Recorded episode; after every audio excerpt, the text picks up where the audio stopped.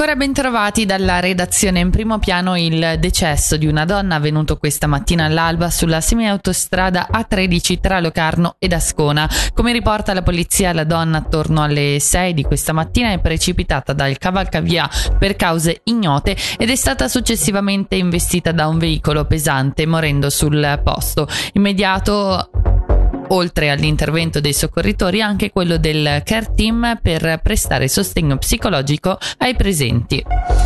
Dopo 31 anni in carica lascia il sindaco di Cama Pier Giorgio Righetti al suo posto nel quadriennio 2024-2027 è stato eletto tacitamente Davide Nollo, unico altro candidato, lo riporta la regione.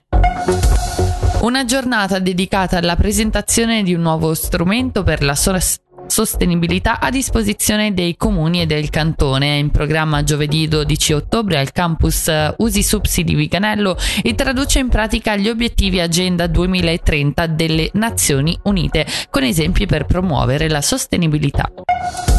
Ora la meteo oggi soleggiato con temperature massime a 24 gradi.